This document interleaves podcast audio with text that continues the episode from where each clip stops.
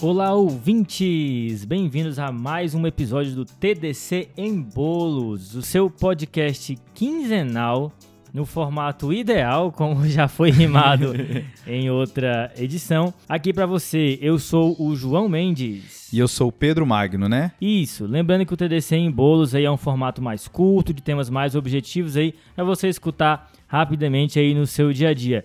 E o tema hoje é diagnóstico de artrite reumatoide. Exato, João. Eu tive um caso esses dias no ambulatório que me fez me dedicar a estudar sobre isso.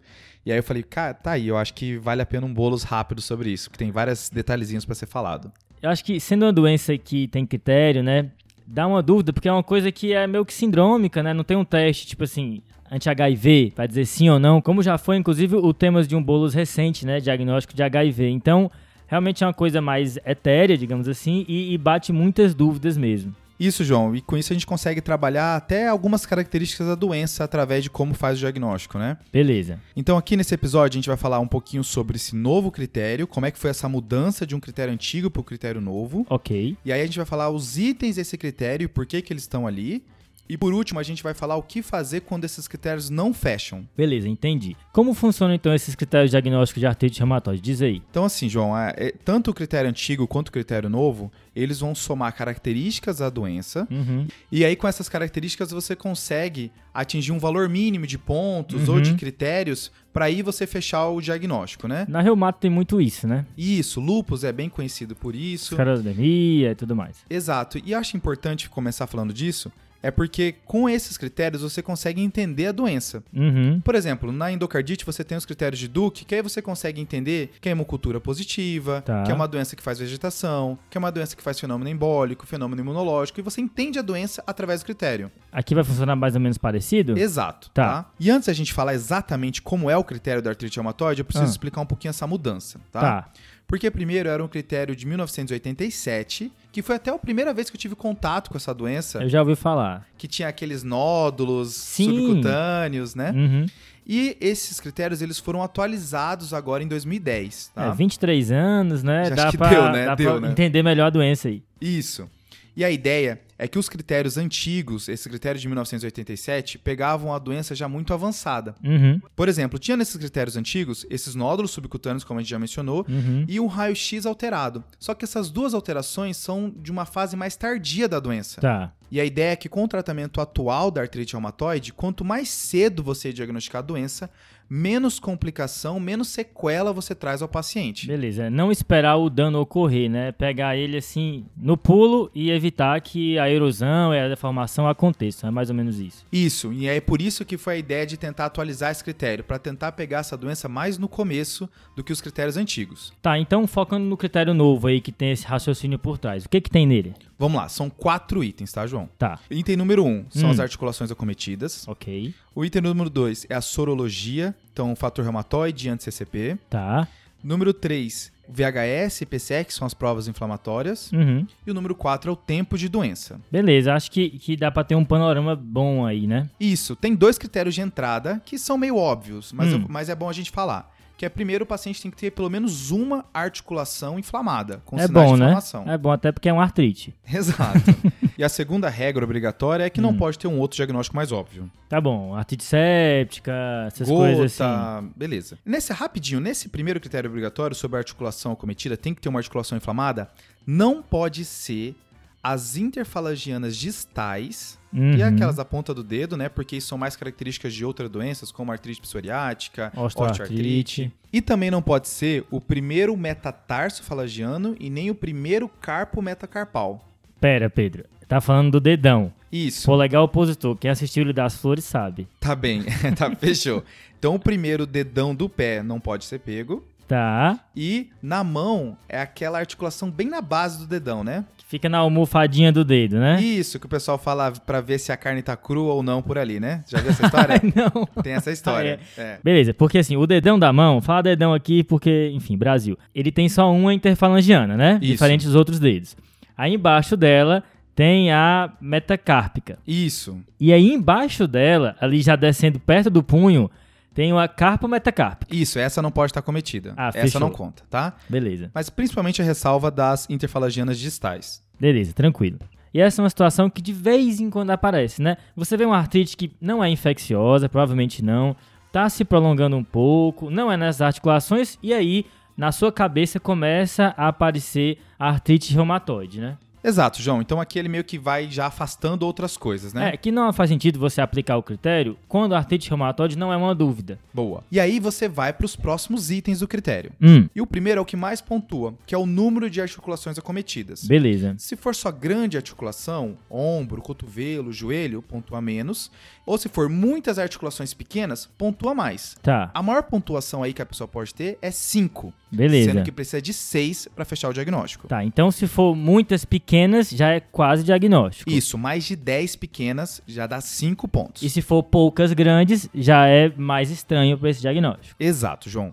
Então isso faz a gente entender que é uma doença que acomete pequenas articulações, pode ser assimétrico, mas a tendência é ser simétrica Uhum. também, tá? Beleza. O segundo critério vai ser mais específico aqui, que é aquela parte de sorologia, Uhum, que é o fator reumatoide e o anti-CCP. Beleza. Acho que o primeiro ponto é a pessoa que já percebeu é que como ele é só mais um dos quatro critérios, ele não é obrigatório. Beleza. Então eu posso ter artrite reumatoide sem ter esses anticorpos positivos. É a artrite reumatoide soronegativa, né? Que de vez em Exato. quando a gente vê. Exato. Então não é uma coisa excludente, né? Uhum. E aí, falando um pouquinho mais sobre esses dois exames, esse é um ponto que mudou do critério antigo também, João. Porque que que antes não mudou? tinha o anti-CCP. Tá. E o anti-CCP, ele é um anticorpo que justificava muitas artrites soronegativas do passado, Ah, tá. que só ele positivava, e ele está relacionado a pior desfecho do paciente. Uhum. O paciente com anti-CCP negativo tem mais artrite erosiva do que o outro. Beleza. Mas além dessa questão prognóstica, comparando o desempenho de anti-CCP e fator reumatoide, o que que tem? A sensibilidade dos dois é até parecida, tá? Tá. Em torno de 70% a 80%. E ao pedindo os dois, você aumenta a sensibilidade desse diagnóstico. Tá. Mas a especificidade é totalmente diferente. Hum, O fator reumatoide ele não tem uma especificidade muito boa, pode estar positivo em situações outras reumatológicas E a- na própria endocardite que você falou? e infecciosas, né? Por exemplo, crioglobulinemia tem uma história de que virtualmente 100% delas tem fator reumatoide positivo. É uma clinicagem. É, bizarro, né? Existe alguma controvérsia, mas tem essa ressalva da crioglobulinemia, endocardite, Uhum. outras doenças reumatológicas como lúpus, esclerodermia, todos podem positivar o fator reumatoide. Entendi. Sensibilidade similar, mas especificidade bem maior no anti-CCP. muito maior. A especificidade do anti-CCP é acima de 90%. Ah, então tá? Brasil. Então aí você se aproxima muito mais do diagnóstico quando tem esses presentes. Tá, e tem também a questão da titulação, né? Esse exame ele não é positivo negativo, tem um valor, né? E isso tem uma correlação também, né? Exato, João. Quando tá três vezes o valor de referência, aumenta ainda mais a chance, a acurácia desse exame. tá? Beleza. E por causa desse aumento, vai pontuar mais. Se o paciente ele tem altos títulos, então três vezes o valor, vai ser três pontos. Se ele tiver positivo, mas não é tão alto, também pontua, só que só dois pontos. Beleza. Então, eh, já- a gente já tá no segundo aí, né? A gente falou das articulações acometidas, da sorologia. E agora vem o terceiro, que são aqueles marcadores inflamatórios. Exato, João. Aqui a ideia é que se o PCR ou o VHS tiver alto, esse paciente vai pontuar também, vai pontuar um ponto. Engraçado, né? Que o número de articulações pontua muito, as sorologias pontuam muito, agora o VHS PCR é um ponto só. Tipo assim, não ter presente parece que não faz tanta diferença. Muito porque é inespecífico, né? Outras Uhum. doenças inflamatórias vai ter aumento. E aí é legal esse ponto também, João, porque não é obrigatório, né? Ele não tá lá Uhum. em cima naqueles obrigatórios. Então você pode ter pacientes com artrite reumatoide e já com títulos um pouco mais baixos de PCR e VHS. Principalmente pacientes que já têm muito tempo de doença, ou que já Hum, estão usando ou usaram algum remédio para tentar remitir um pouco essa doença. Então- Corticoidezinho. Exato. Aqui você perdeu a hora que o PCR estava alto e agora o PCR já está baixo. E isso não quer dizer que não seja, né? Exato, João. Ok, então entrando no último aí que você falou, são quatro, né? A gente vai falar então do tempo, né? Classicamente a gente entende a artrite reumatoide como uma doença crônica. Isso. Antes era obrigatório, no critério antigo era obrigatório você ter pelo menos seis semanas de doença. Agora, se tiver seis semanas, ganha um ponto. Isso dá margem para você fazer o diagnóstico mais cedo dessa doença. Tá, Só tem que tomar cuidado que existem outras causas de artrite aguda, né? tá. principalmente aquelas infecciosas e que pode ter um perfil de remissão espontânea. Aqui entra arboviroses, Sim. parvovírus, hepatite B, HIV, hepatite C, tudo isso na fase aguda pode fazer um período de artrite e que até seis semanas vai resolver. É aquela ideia de que o leque diagnóstico ele é muito mais amplo com quando a doença é precoce. E à medida em que o tempo vai passando, o leque é bem mais estreito, essas doenças é, do início vão caindo, especialmente artrites infecciosas ou parainfecciosas, sobrando aí doenças mais autoimunes, das quais a artrite reumatoide é, um grande, é, é uma grande estrela. Né? Aqui ele, a ressalva de ter saído como critério obrigatório é porque se tiver muito escarrado que é artrite reumatoide, se tiver muito claro, você não vai esperar o paciente fechar seis semanas para ir começar a tratar, né? Você pode já começar a tratar antes. Mais uma vez a ideia é de pegar mais cedo, né? Perfeito. E só para fechar essa parte de causas infecciosas, João, tem aquela ressalva que a chikungunya pode fazer uma artrite um pouco mais longa, né? Mais que seis semanas. Tem essa, tem essa lombra aí, né? Quando eu tava perto de me formar e quando me formei, era a época que a chikungunya entrou no Brasil. Meu E aí? amigo, o que chovia disso daí? Meu tornozelo dói há três meses depois que eu tive chikungunya. Não tá no gibi, tá demais. Fechou, Pedro. Entendido. Então a gente tem que pontuar aí seis pontos, né, pra esse critério fechar. Mas assim, vez por outra, você pensa em artrite reumatoide, até joga no critério e não dá seis pontos, né? Bate na trave, dá cinco, dá quatro.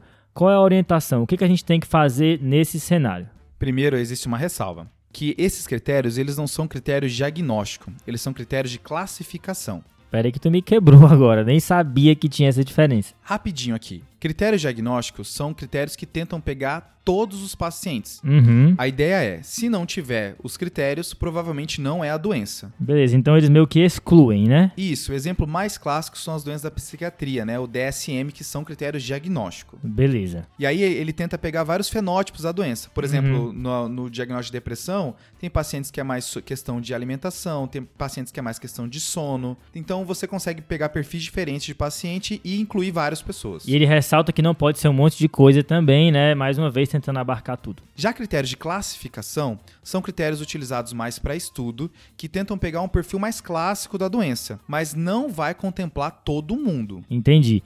No critério de classificação, não fechar esse critério não quer dizer que não seja. Agora, quando fecha, provavelmente é. Exato. Beleza. exato. Até porque, como é para estudo, né? Eu tenho que deixar pessoas realmente que eu tenho quase certeza de que é a doença mesmo. Então aqui é como se os critérios diagnósticos fossem mais sensíveis e os critérios de classificação fossem mais específicos. Eu nunca tinha reparado que tinha essa diferença aí semântica de diagnóstico e classificação. Boa. As doenças da reumato geralmente são classificação. tá? Entendi. O ponto aqui é entender que esses critérios eles não são absolutos, então. Então eu vou ter pacientes com artrite reumatoide, mas que não vão fechar certinho esses critérios. Tá. Então existe essa ressalva. De qualquer forma, esses critérios de classificação acaba que na prática são muito utilizados como diagnóstico, mas é importante ter essa ressalva em mente. E eu acho até esse conciso, sabe? Não é tão difícil, né? São quatro, seis pontos, não é uma coisa super extensa. Dá pra aplicar, sim.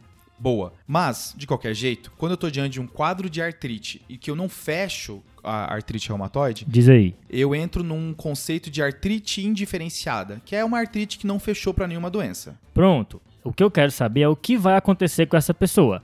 No futuro, essa pessoa vai fechar critério? Quantos vão fechar? O que, que a gente sabe sobre isso? O trabalho mais conciso sobre isso, João, é de 2004, Hum, que ele mostrou que 40% dos pacientes resolvem sozinho esse quadro, tá. porém 30 a 35% desses pacientes acabam evoluindo para artrite reumatoide mesmo. É Quase empatado aí, né? Exato. A ideia é que com o tempo você consegue saber o que, que vai acontecer com esse paciente, se ele vai se resolver ou se ele de fato é uma artrite reumatoide e aí vai manifestar os outros pontos dos critérios com o tempo. E o que sobrou aí de 20% é outro diagnóstico, né? Uma Isso. artrite psoriásica, alguma coisa. Sjogren, entre outros diagnósticos aqui. Ah, esse número é bom, então. Só para marcar, de uma artrite indiferenciada, 40% vai remitir espontaneamente, 30 a 35% vai virar artrite reumatoide e os outros por cento são outros diagnósticos. Boa. Lembrando que quem prestou atenção, esse estudo é de 2004. Uhum. Então ele usa critérios diagnósticos antigos que são menos sensíveis do que esses atuais.